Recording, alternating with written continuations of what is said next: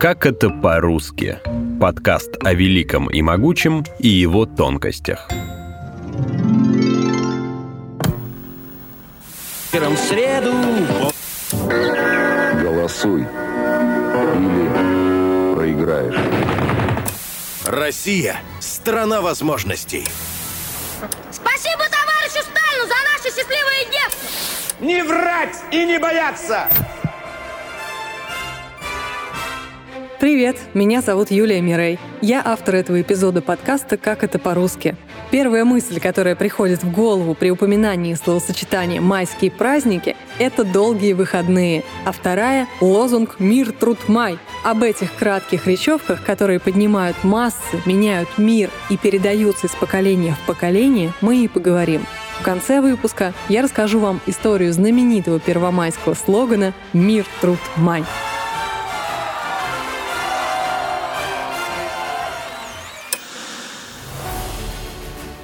В 2009 году политическая партия «Единая Россия» представила один из своих самых знаменитых лозунгов «Сохраним и приумножим». Президентом России в то время был Дмитрий Медведев. Он объявил курс на так называемый российский консерватизм. Смысл высказывания объяснил занимавший в то время пост председателя Высшего Совета Единой России Борис Грызлов. Нашу идеологию можно выразить в таких простых словах. Мы создаем новое и сохраняем лучшее – Российский консерватизм – это та идеология, которая ведет не назад, а вперед. Направление на консерватизм – классический политический призыв, работающий на страхе электората. Да, сейчас плохо, но если сменить власть, будет еще хуже. Один из самых знаменитых лозунгов в этом ключе придумал Авраам Линкольн – «Коней на переправе не меняют». Так 16-й президент США убеждал граждан поддержать его для переизбрания на второй срок во время гражданской войны. Бывший губернатор Красноярского края, секретарь Совета безопасности Александр Лебедь по-своему перефразировал знаменитый лозунг. «Коней на переправе не меняют, а слов можно и нужно менять». «Голосуй или проиграешь» один из самых знаменитых слоганов России 90-х, вероятно, тоже имеет заокеанское происхождение. Кампанию под этим названием разрабатывали для повышения явки избирателей на выборах президента 1996 года. Действующим президентом на тот момент был Борис Ельцин, который хотел переизбраться на второй срок, но его рейтинг не превышал 6%. Предвыборный штаб предложил позвать на выборы молодежь, таким образом рассчитывая увеличить популярность Ельцина. Тогда и был на русский лад перефразирован слоган Билла Клинтона, с которым он не так давно выиграл президентскую гонку в Америке «Выбери или проиграй». Говорил с экрана телеканала MTV Майкл Джексон, приглашавший молодежь смотреть новую программу, посвященную политическому просвещению. Известным политикам в ней задавали вопросы юные зрители. В один из выпусков и пришел Билл Клинтон, который расслабленно рассказывал о том, как рос в семье алкоголиков, как курил марихуану и какой бы он сделал Америку, если бы стал президентом. Позднее название этой программы Клинтон взял в качестве своего предвыборного слогана. Чтобы заручиться поддержкой молодежи, Ельцин воспользовался готовым рецептом. Кроме этого, он запустил гигантский музыкальный тур кумиров молодежи по всей России. От Киркорова и Агутина до Наутилуса, Помпилиуса и Мальчишника призывали выбирать свободу в лице Бориса Николаевича. судьбу великой страны. Это должен сделать каждый, это должен сделать ты. Подумай о том, что для себя ты выбираешь. Голосуй! Или ты проиграешь. Голосуй! Рассказывает социальный технолог Алена Фетисенкова. Я несколько знаю историю изнутри. Совершенно точно знаю, что это было разработано в том числе с участием технологов, талантливых технологов старой школы, которые даже нельзя назвать технологами, а скорее всего политическими консультантами. И действительно на тот момент это был очень важный мобилизационный лозунг, который выполнил свою задачу привести людей на выборы и обеспечить явку, потому что в тот момент выборы, собственно, зависели от явки. И это мобилизационный лозунг. То есть это не про ценности, это в лоб, это не про призыв к соблюдению каких-то норм, а это именно мобилизация. И он, насколько я знаю, тогда сработал. Еще один знаменитый слоган, произнесенный ярким политиком новейшей истории России Владимиром Жириновским «Не врать и не бояться». Не оставайтесь дома! Поддержите новый курс на укрепление России и улучшение вашей жизни. Наш номер семь. Не врать и не бояться. За ЛДПР! Это как раз та ценность, которую они несли в народ это не значит, что все, например, члены ЛДПР соответствовали строго данному лозунгу, да, и действовали в соответствии с данным лозунгом. Но это то, к чему они призывали стремиться. Честно говоря, не знаю доподлинной истории, как он появился, но совершенно очевидно, что, скорее всего, это тоже разработка технологов рассказывает мастер-тренер по нейролингвистическому программированию Владимир Турман избитый психологами всех возрастов, наверное, уже пример. Не думайте о прыгающем красном мячике. Невозможно. Чтобы это осмыслить, надо это представить. А если это представится, ну, человеку в сознании, значит, он будет стремиться это сделать. Очень часто ну, человеку говорят иногда вот под руку, да, вот, может, слышали такое выражение, потому что не говори мне под руку. Потому что люди очень часто используют речь неосознанно. И они говорят, допустим, там, не поскользнись, и человек падает, да, там, не обрежься, и человек обрезается. То есть вот как работает отрицание. Поэтому, когда формулируется, вот, допустим, такой вот лозунг, я, например, задаю вопрос, а в чем его смысл? Чтобы люди врали и боялись? Я думаю, что, ну, наверное, нет. Хотя понятно, что здесь, конечно же, вопрос надо адресовать к автору и разработчику и составителю. Хватит это терпеть!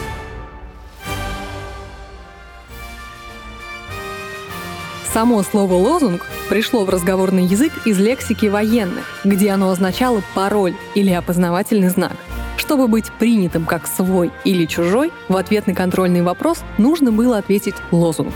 Со временем этим словом стали обозначать отличительные признаки приверженности к тому или иному религиозному объединению или политическому движению. А сегодня он обозначает руководящую идею или требование политических партий – Задача любого лозунга, по большому счету, создать или актуализировать общую глубинную связь между различными единицами общества, между отдельными людьми, и объединить этих людей под этим вот лозунгом в некую общность, объединенную единым идеологически смысловым фоном, соответственно.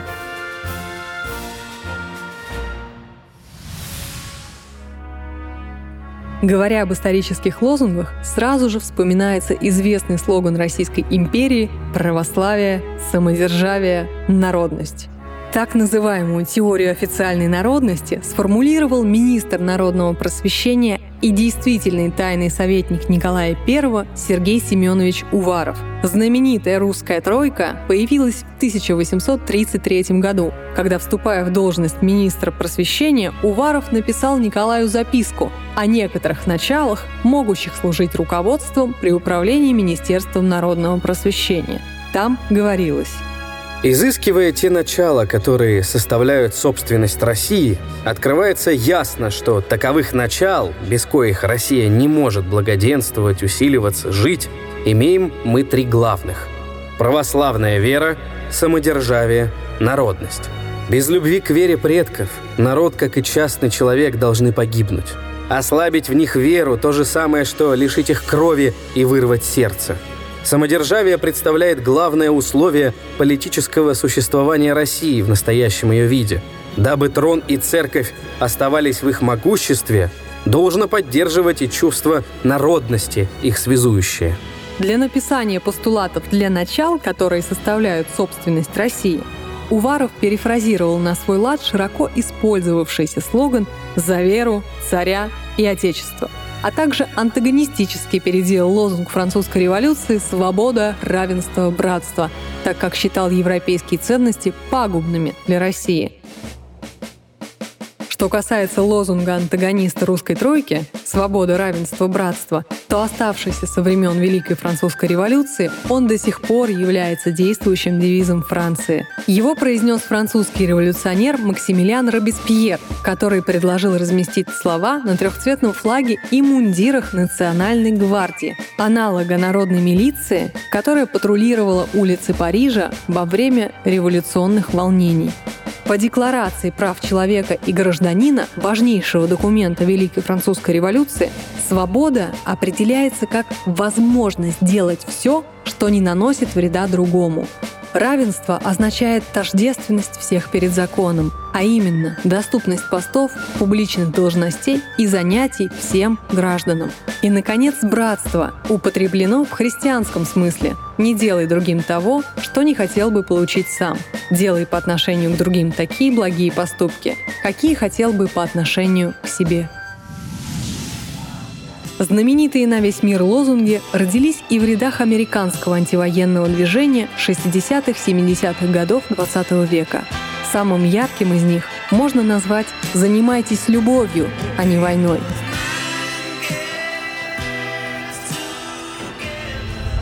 Война во Вьетнаме, потери среди американских солдат и мирных вьетнамцев подняли Америку на протесты. На фоне антивоенных настроений возникло движение хиппи. Апогеем их политической деятельности стал поход на Пентагон, общенациональная акция протеста, в которой около 50 тысяч человек двинулись на штурм Пентагона и проникли вовнутрь. Интерес общества и, в частности, молодежи к внешнеполитическим событиям повысился настолько, что американское правительство стало учитывать мнение электората при осуществлении внешней политики.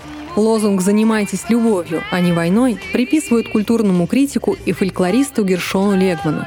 Позже им стали пользоваться в своих песнях Джон Леннон, Боб Марли и другие.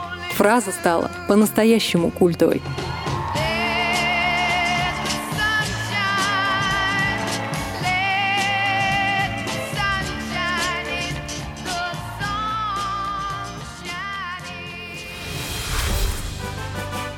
1936 году на первых полосах советских газет вышла фотография Сталина, держащего в руках маленькую девочку-бурятку, и подаренный ему букет цветов. Вождь умиленно улыбался. Девочка восторженно сияла. Подпись на газетах гласила «С благодарностью за счастливое детство». По легенде, после того, как был сделан этот снимок, Сталин сквозь зубы сказал своим охранникам «Уберите эту вшивую, Правда это или нет, мы вряд ли узнаем. А вот канонично звучащий лозунг «Спасибо товарищу Сталину за наше счастливое детство» появился на параде физкультурников в том же 1936 году, где транспарант с фразой был торжественно пронесен по Красной площади. Это некий эффект программирования, коммуникационного программирования. Собственно, на этом строится любая пропаганда, в том числе и в Америке, в Европе, в любой стране мира. Это закон. Поэтому ключевые слова, собственно, используются в данном случае «Спасибо товарищу Сталину за наше счастливое детство». Ну, собственно, все очевидно, для чего этот э, лозунг был создан. Дальше главный вопрос. Как часто его повторяют? Потому что если 33 раза человеку повторить, что он чем-то является, он, скорее всего, начнет стремиться этим стать. Ровно по этому принципу. Спасибо товарищу Сталину за наше счастливое детство! Все для фронта, все для победы. Лозунг, который часто приписывают самому Сталину. Но, скорее всего, его истинным автором был главный редактор газеты «Правда» Петр Николаевич Поспелов. 1 июля 1941 года на страницах газеты увидела свет именно эта крылатая формулировка. Слова самого Поспелова с делом не расходились. Когда в 1943 году Петру Николаевичу присудили сталинскую премию, то все деньги, 100 тысяч рублей, он отдал в Фонд обороны СССР. Всего за годы Великой Отечественной войны советские граждане добровольно пожертвовали около 94 миллионов 500 тысяч рублей. Практически 16% расходов на войну было оплачено за счет добровольных взносов и пожертвований той же газетой «Правда» был разработан еще один знаменитый лозунг для поднятия духа бойцов Красной Армии. Вперед! За Родину! За Сталина! Кричим мы с командиром во весь голос. Такая строчка вышла в «Правде» 1 сентября 1939 года в статье под названием «За Родину». Речь в ней шла о боях за озеро Хасан в Приморском крае, когда на эту территорию вторглась японская армия. Строчку растиражировали другие газеты, песни и агитплакаты. Но на вопрос, использовался ли лозунг непосредственно на поле боя в период Великой Отечественной войны, сегодня нет четкого ответа. Одни очевидцы говорят, что действительно поднимали отряд на борьбу именем Сталина, а другие возражают, что при наступлении наши солдаты использовали разные русские слова, но имени Сталина среди них не было. За Родину, за Сталина – это тоже очень хороший пример, я считаю, пропаганды. Потому что, с одной стороны, за Родину – это хорошая мобилизация, такой механизм, но направлено это все на идентификацию Родины и Сталина. Это точно пропаганда.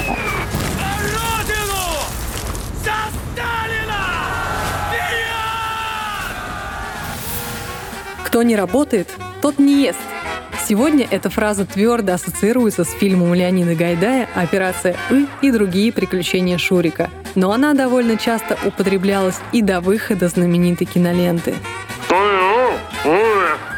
Что-что? Я говорю, кто не работает, тот ест. Учись, студент. Этому лозунгу дал жизнь Владимир Ильич Ленин. В своей статье о голоде, напечатанной в 1918 году, как ни удивительно, вождь мирового пролетариата процитировал Библию.